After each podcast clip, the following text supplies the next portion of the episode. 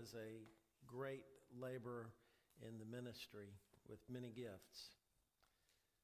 If you have your Bibles, would you turn to John chapter 10? John chapter 10. We're in the third of a series of eight messages in which we're looking at, we're actually the fourth, but the third saying of Jesus, where he says, I am the gate for the sheep. And so we're going to be looking at John chapter 10, verse 1 this morning. Uh, my dad passed away uh, six years ago today. He passed away October 10th, 2015. Uh, I was not raised on a farm, uh, but my dad did farm. He had two farms that were about five miles from our home and about 10 miles separated them. One was about five miles that way, and one was five miles the other way.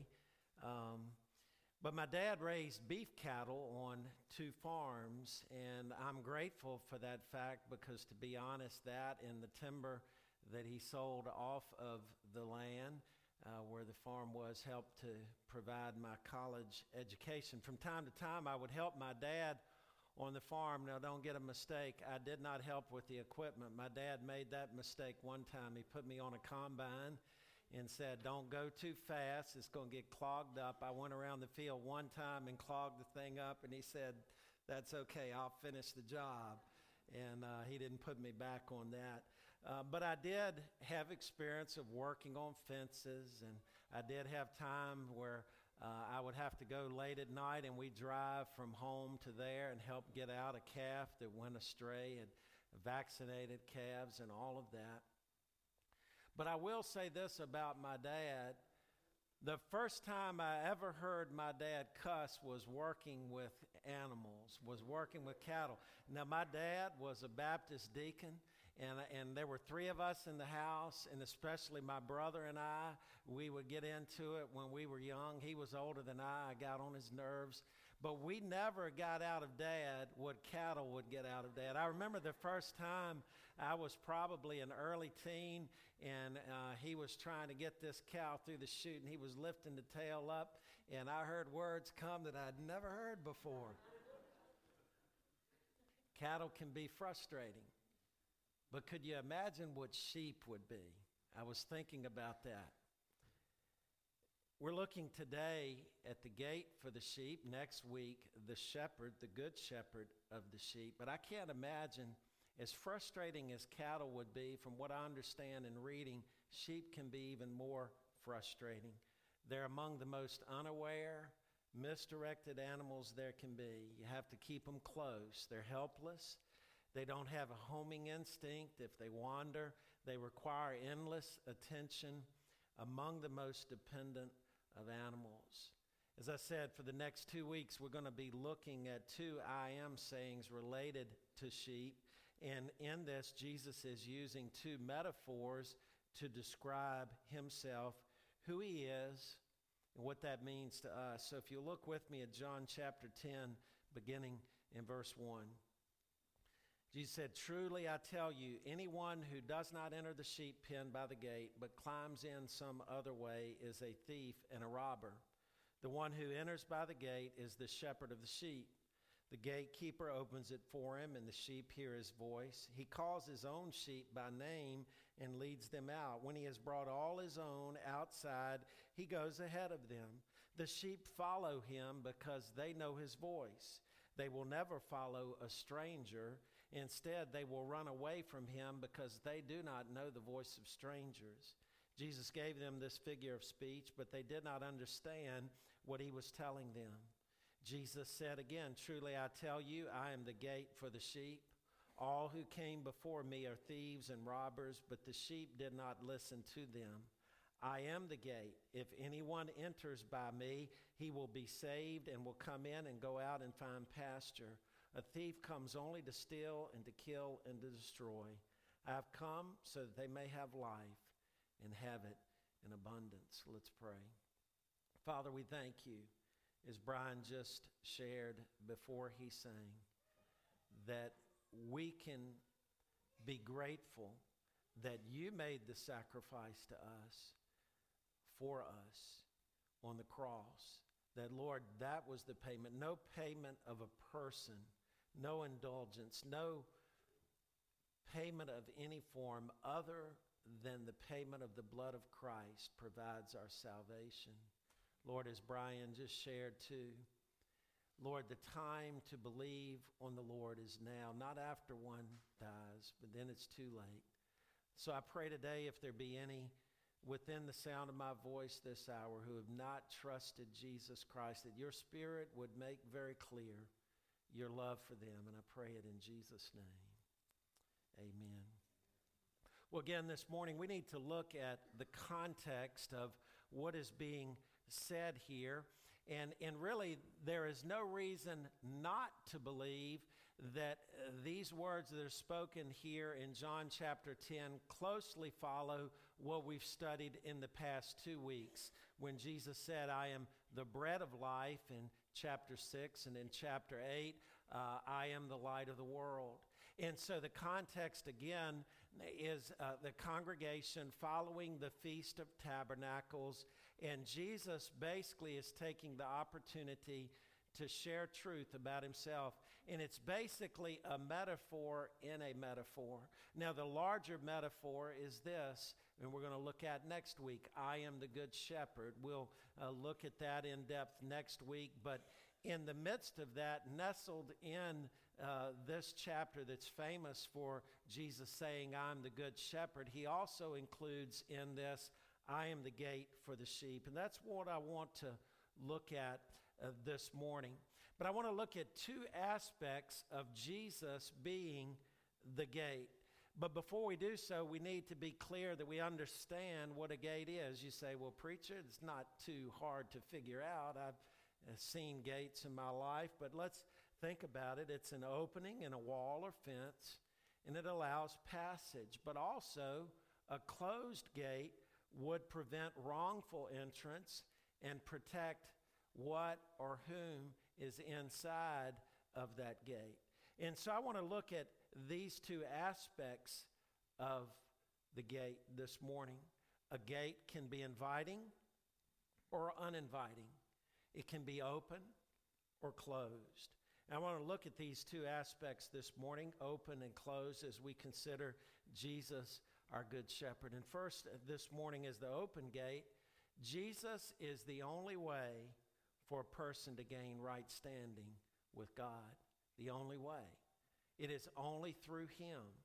Not, as Brian said, through indulgences that would be paid, not through the works of anyone. There is one payment all time for sin. There's one way, and that's Jesus Christ. If you've ever attended funerals, and I see Bernard back there, he could be nodding, but one of my favorite illustrations is a real life illustration that I share when I share the gospel at funerals. Years ago, uh, my neighbor died, uh, a good neighbor that I grew up with. He was about five years old and sort of a big brother to me, but he died at the age of 43. Now, this was a number of years ago. And I was not officiating the funeral, but I definitely wanted to be there for uh, his brothers and for his parents. And so I left here and I traveled 24 to Appomattox. And I saw something that is all too familiar in this part of the world. Uh, a calf had gone astray from the herd. It was outside of the fence. I was in a rush. I couldn't stop to help, but I saw it making its way along that fence line, trying to find a way back into the pasture. You know, the Bible tells us that all we, like sheep, have gone astray. Each one of us has turned his own way. In other words, Isaiah 53 6 tells us that spiritually we were just like that calf that I saw a number of years ago. We're all sinners, and as a result of our sin, we have lost fellowship with God.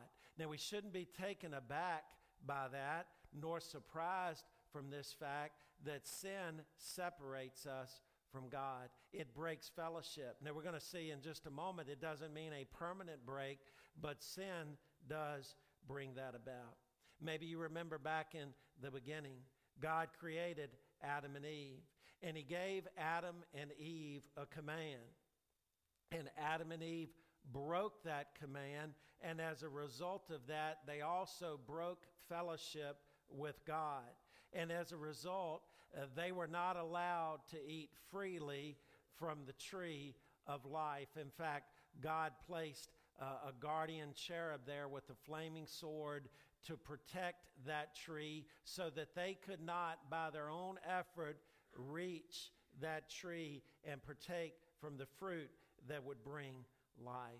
And the point of that is this man who has sinned does not and will not determine the conditions of his own restoration to God. Now, follow this for a moment. Man who has sinned does not and will not determine the conditions of how he will be restored to God. That's important. Because how many times in our lives do we mess up and we think, well, I'm going to go make that right, but we're not able to make this right? That's what the scripture tells us. And as we go through the Bible, as we progress through the Old Testament and into the New Testament, it is very clear that there is a price for sin, and that sin is death.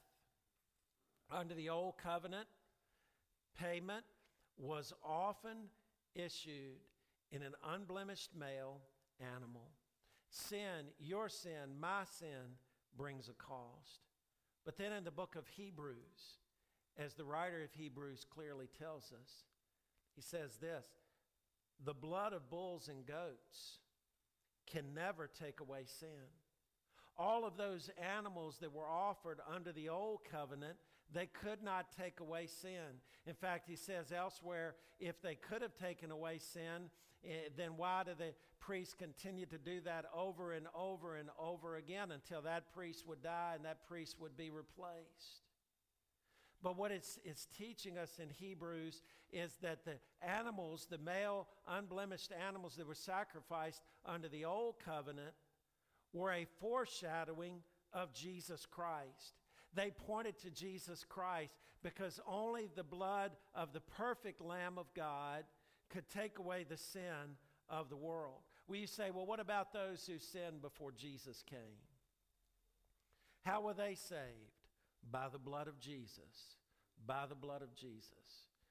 You say, well, how could that be? Jesus hadn't come. Let me explain it to you this way. Uh, we had the blessing this past Friday of being able to feed the uh, football team at Buckingham, and what a great opportunity. Uh, our uh, uh, FCA director was able to share the gospel, and it was a, a, wonderful time. And, and we can take a lot of pride in those young men. They were so well mannered. I appreciate Millie and Patsy and, and Matt and those that helped, Doris helping put all of that uh, together. But when I went down to Millbrook and I see Chrissy back there and I know her son Jonathan, and I went in there and Jonathan was the afternoon and I said, uh, uh, go ahead and give me that bill and I'll take care of it Sunday. He said, well, we know where you live and, you know, we know where you are. We know you're the pastor, so you're okay. So what did he do? He allowed us to take that stuff with what? The guarantee that the payment would come afterward. You see, all of those that died before Christ came is much like that exchange. They were made right by the price of Christ that was paid. He is the only way to the Lord. Now, as we look at it, I, want to look specifically at verse 7 uh, this morning, and um, I want to sort of dissect this verse. We'll sit down on it for just a moment and, and move on. Uh, but John writes that Jesus said again, Truly I tell you, I am the gate for the sheep. That's a pretty simple sentence. It's not a whole lot to it until we begin to look at it in depth. The first thing we see that Jesus said is he was speaking the truth. Now, this is God in the flesh, and he is telling us, and he says, I'm telling you the truth the truth. But then he says, I am the gate for the sheep. Now, if you look at it in the original language, it's ego I, me, which has emphasis. I myself am the gate. And so, what he's saying there is, I and I alone am the gate. Now, notice he says the gate. He says not a gate, but the gate. So, the gate is the gate. He and he alone gives interest, entrance rather, for the sheep. The sheep are symbolic of us. And so Jesus is saying here, I speak the truth to you. I myself and I alone am the gate. I'm the gate, not a gate, but the only gate for the sheep. And so, John, as we look at in the original language of all of the New Testament writers, he was the simplest writer. He wrote in a very simple way, not in a complex way. I can remember in, in seminary studying the book of Romans in Greek, and basically our exam is the professor could choose any any text in Romans chapter 1 through 16, and we would have to sit there and translate it, reading it in front of him. It was miserable with Paul because Paul was like that absent minded professor. Not absent minded, I mean, but you understand what I'm saying. He's thinking in a realm beyond you. And so Paul is saying this, he's saying that, he's saying that. John is speaking almost like see spot run.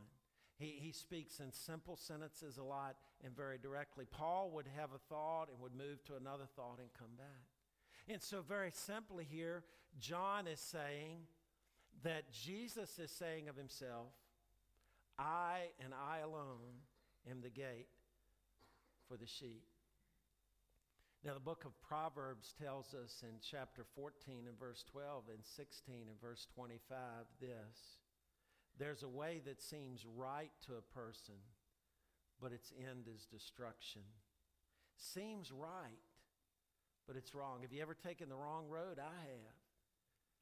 But let me note a few wrong gates that people will try to open to eternity that are not the right gates the gates of good works. Some people think, I'm going to get to heaven by being good. The problem is, we don't know how good we need to be. And the problem is, often when I compare myself as good, it's relative. I may compare it to the person on my right who I feel is I'm better than than the person on my left. The problem is, I'm to measure myself against a holy God. And so I can't be good enough. And also, the problem with trying to enter through the gate of good works into right relationship with God is it's basically spitting upon the work of Christ. Because Paul says in Galatians 2:21 that if righteousness were to come by the law or what I do or don't do, the good I do or don't do, then why would Jesus Christ have come to die? And so as we look at it here, some people believe the gate of good works, but its way is to destruction. Other people believe the gate of religion. The Pharisees were that way. They began to set up their own external religion. And so they felt like if they fulfilled this and if people would follow them, that they themselves had the right religion. Do you notice we have people today that are seeking after so many religions, but they're not seeking after the way? There's the gate of syncretism, and that is people combining various thoughts and feeling like, well, I need this or I need that, I need education, we need this right or that right. But Jesus says absolutely here that He is the only way. He is the only way to life eternal. He says, I and I alone am the way to the Father, the way to eternal life, the way to a full life. That's what he says in verse 10 I'm come that they might have life and have it to abundance. I wonder today have you entered through the gate of Jesus Christ? Have you trusted him and his work for you solely as the payment for your sin? If not, you have an opportunity to do it right now. Whenever you hear the word of God, now is the day to believe, to say, I'm tired of depending on myself. I'm tired of depending on the wrong gates. I want to believe in the Lord Jesus Christ. But I want you to see a second truth about the gate. As the open gate, He is the only way to eternal life. I hope that you have found that way. If not, I hope you will find that way even today. But as the closed gate, He keeps in His care those who come to Him. Now, uh, when we were taking that food the other day, we were getting ready to leave. We thought we were closed in at the school after we fed the team. And we realized that it was not locked, and so we opened it. And when Matt opened it, I said, Be sure we left it like we found it.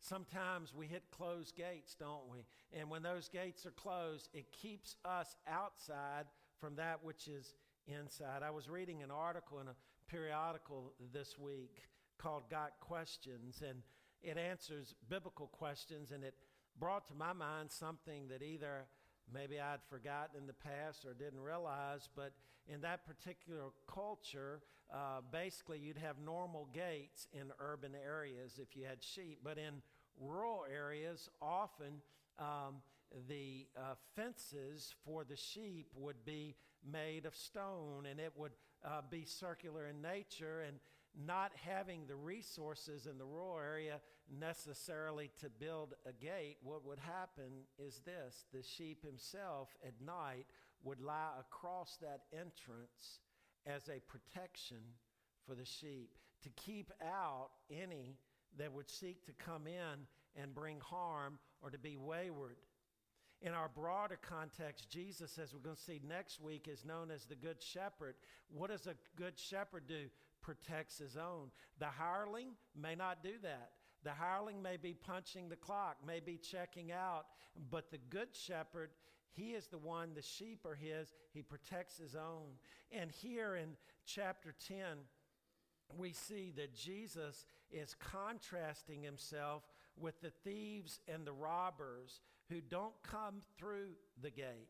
They do not enter the sheep pen by the gate, but they climb in some other way. Verse 1 uh, tells us that anyone who does not enter the sheep pen by the gate but climbs in some other way is the thief and the robber. And he goes on to say the source of that in verse 10 the great thief is the devil himself. And there are many agents of the devil who are working today who are trying to present the wrong gates, who are entering not through Christ, but are trying to introduce doctrines that are wrong. But notice what Jesus says about the true believer. The true believer will know him. He says in our text today, will detect the wrong teachers. It said the true believer will not follow those who are wrong. Now imagine we've been looking for three chapters now at these Pharisees. And I can just see them with their arms folded and a grimace on their face because they realized that Jesus was speaking about them, that they were the thieves, they were the robbers, they were working against Christ, not for him. And so he's saying here that the sheep know him. And not only know him, but are known by him. You know, there's a great difference between knowing about someone and knowing someone. Have you ever said that? Hey, I know that person, and you go up to that person and they look at you like they've never seen you before. They have no idea who you are. You better hope a friend's not with you because it's embarrassing. You can know about a gate, you can know about a gate, but never enter the gate. You, you could give me a glossary of facts about a gate, yet never have experienced walking through a gate. I wonder today do you know Jesus? And even more importantly, does he know you? Not only does he know his own, he keeps his own. It's not true of the thief or the robber. That one cares only what he can get from the sheep or for in exchange for the sheep. In other words, the thief or the robber, the imposer, would not lay down his life for the sheep. Instead, he would sacrifice the sheep for himself. Not so, Jesus. He lays down his life for us, and he loves us, and he keeps us. We've been in a series of Sunday school messages on assurance. Today, the culmination is the assurance of salvation. Maybe no other chapter in the Bible than John chapter 10 more clearly depicts the truth that as our good shepherd, as the gate, Jesus protects his own. Later in this chapter, in John chapter 10, verses 27 and 28, he says, My sheep hear my voice. I know them, and they follow me. I give them eternal life, and they will what? Never perish No one will snatch them out of my hands. And then he says just one verse later in verse 29 no one will be able to snatch them out of my Father's hands. Many sincere Christians spend countless hours worrying about the false scenario that they could send away their true salvation. But I would ask such ones, okay, if you're so concerned about that, what can you do that is good enough or not good enough to take the place of what Jesus Christ, our infinite God, has done for you? You see, the believer who is a genuine believer in Christ, who lacks assurance or security of salvation, says more about what he believes about God than what he does about himself. Jesus, as the gate, protects his own. He keeps us secure in him. I wonder if you know him today. Maybe you don't have security, and rightly so, because you've never given your heart to Christ. You've never professed him. You've never said, I want to give lordship of my life to Jesus Christ. Wouldn't you do that today? You know, this week and next week, there's a major image that's going through both of these I am the gate and I am the good shepherd, and it's sheep. And we're the sheep. And that's humble, humbling. Let me return again to the description we began with regarding sheep. They can be frustrating to work with, they're helpless, among the most dependent of animals. They require endless attention, they have no homing instinct you're a follower of Christ, that's how you're described. Your salvation is in no wise dependent upon your work or what you can do. It's dependent on the shepherd. It's dependent on the gate. Each week we've considered these seven sayings, two questions to ask. What is Jesus saying in this I am saying? I'm the gate. But secondly, what does it mean to me? Today, what it means to you as the gate. God loves you. He has provided a way for you to come to Him. And if you come to Him, you're protected in His care. Let's pray. Father, we thank you today that you are the gate for the sheep. Lord, there's so much in that. But Lord, very simply, it's so pointed that you and you alone are the way to heaven. You and you alone are the price that is paid for our redemption, for our salvation. And I pray if there be any here today that have not done so, that today would be the day of salvation. We pray it in Jesus' name. Amen. Our good friends were visiting with us last week.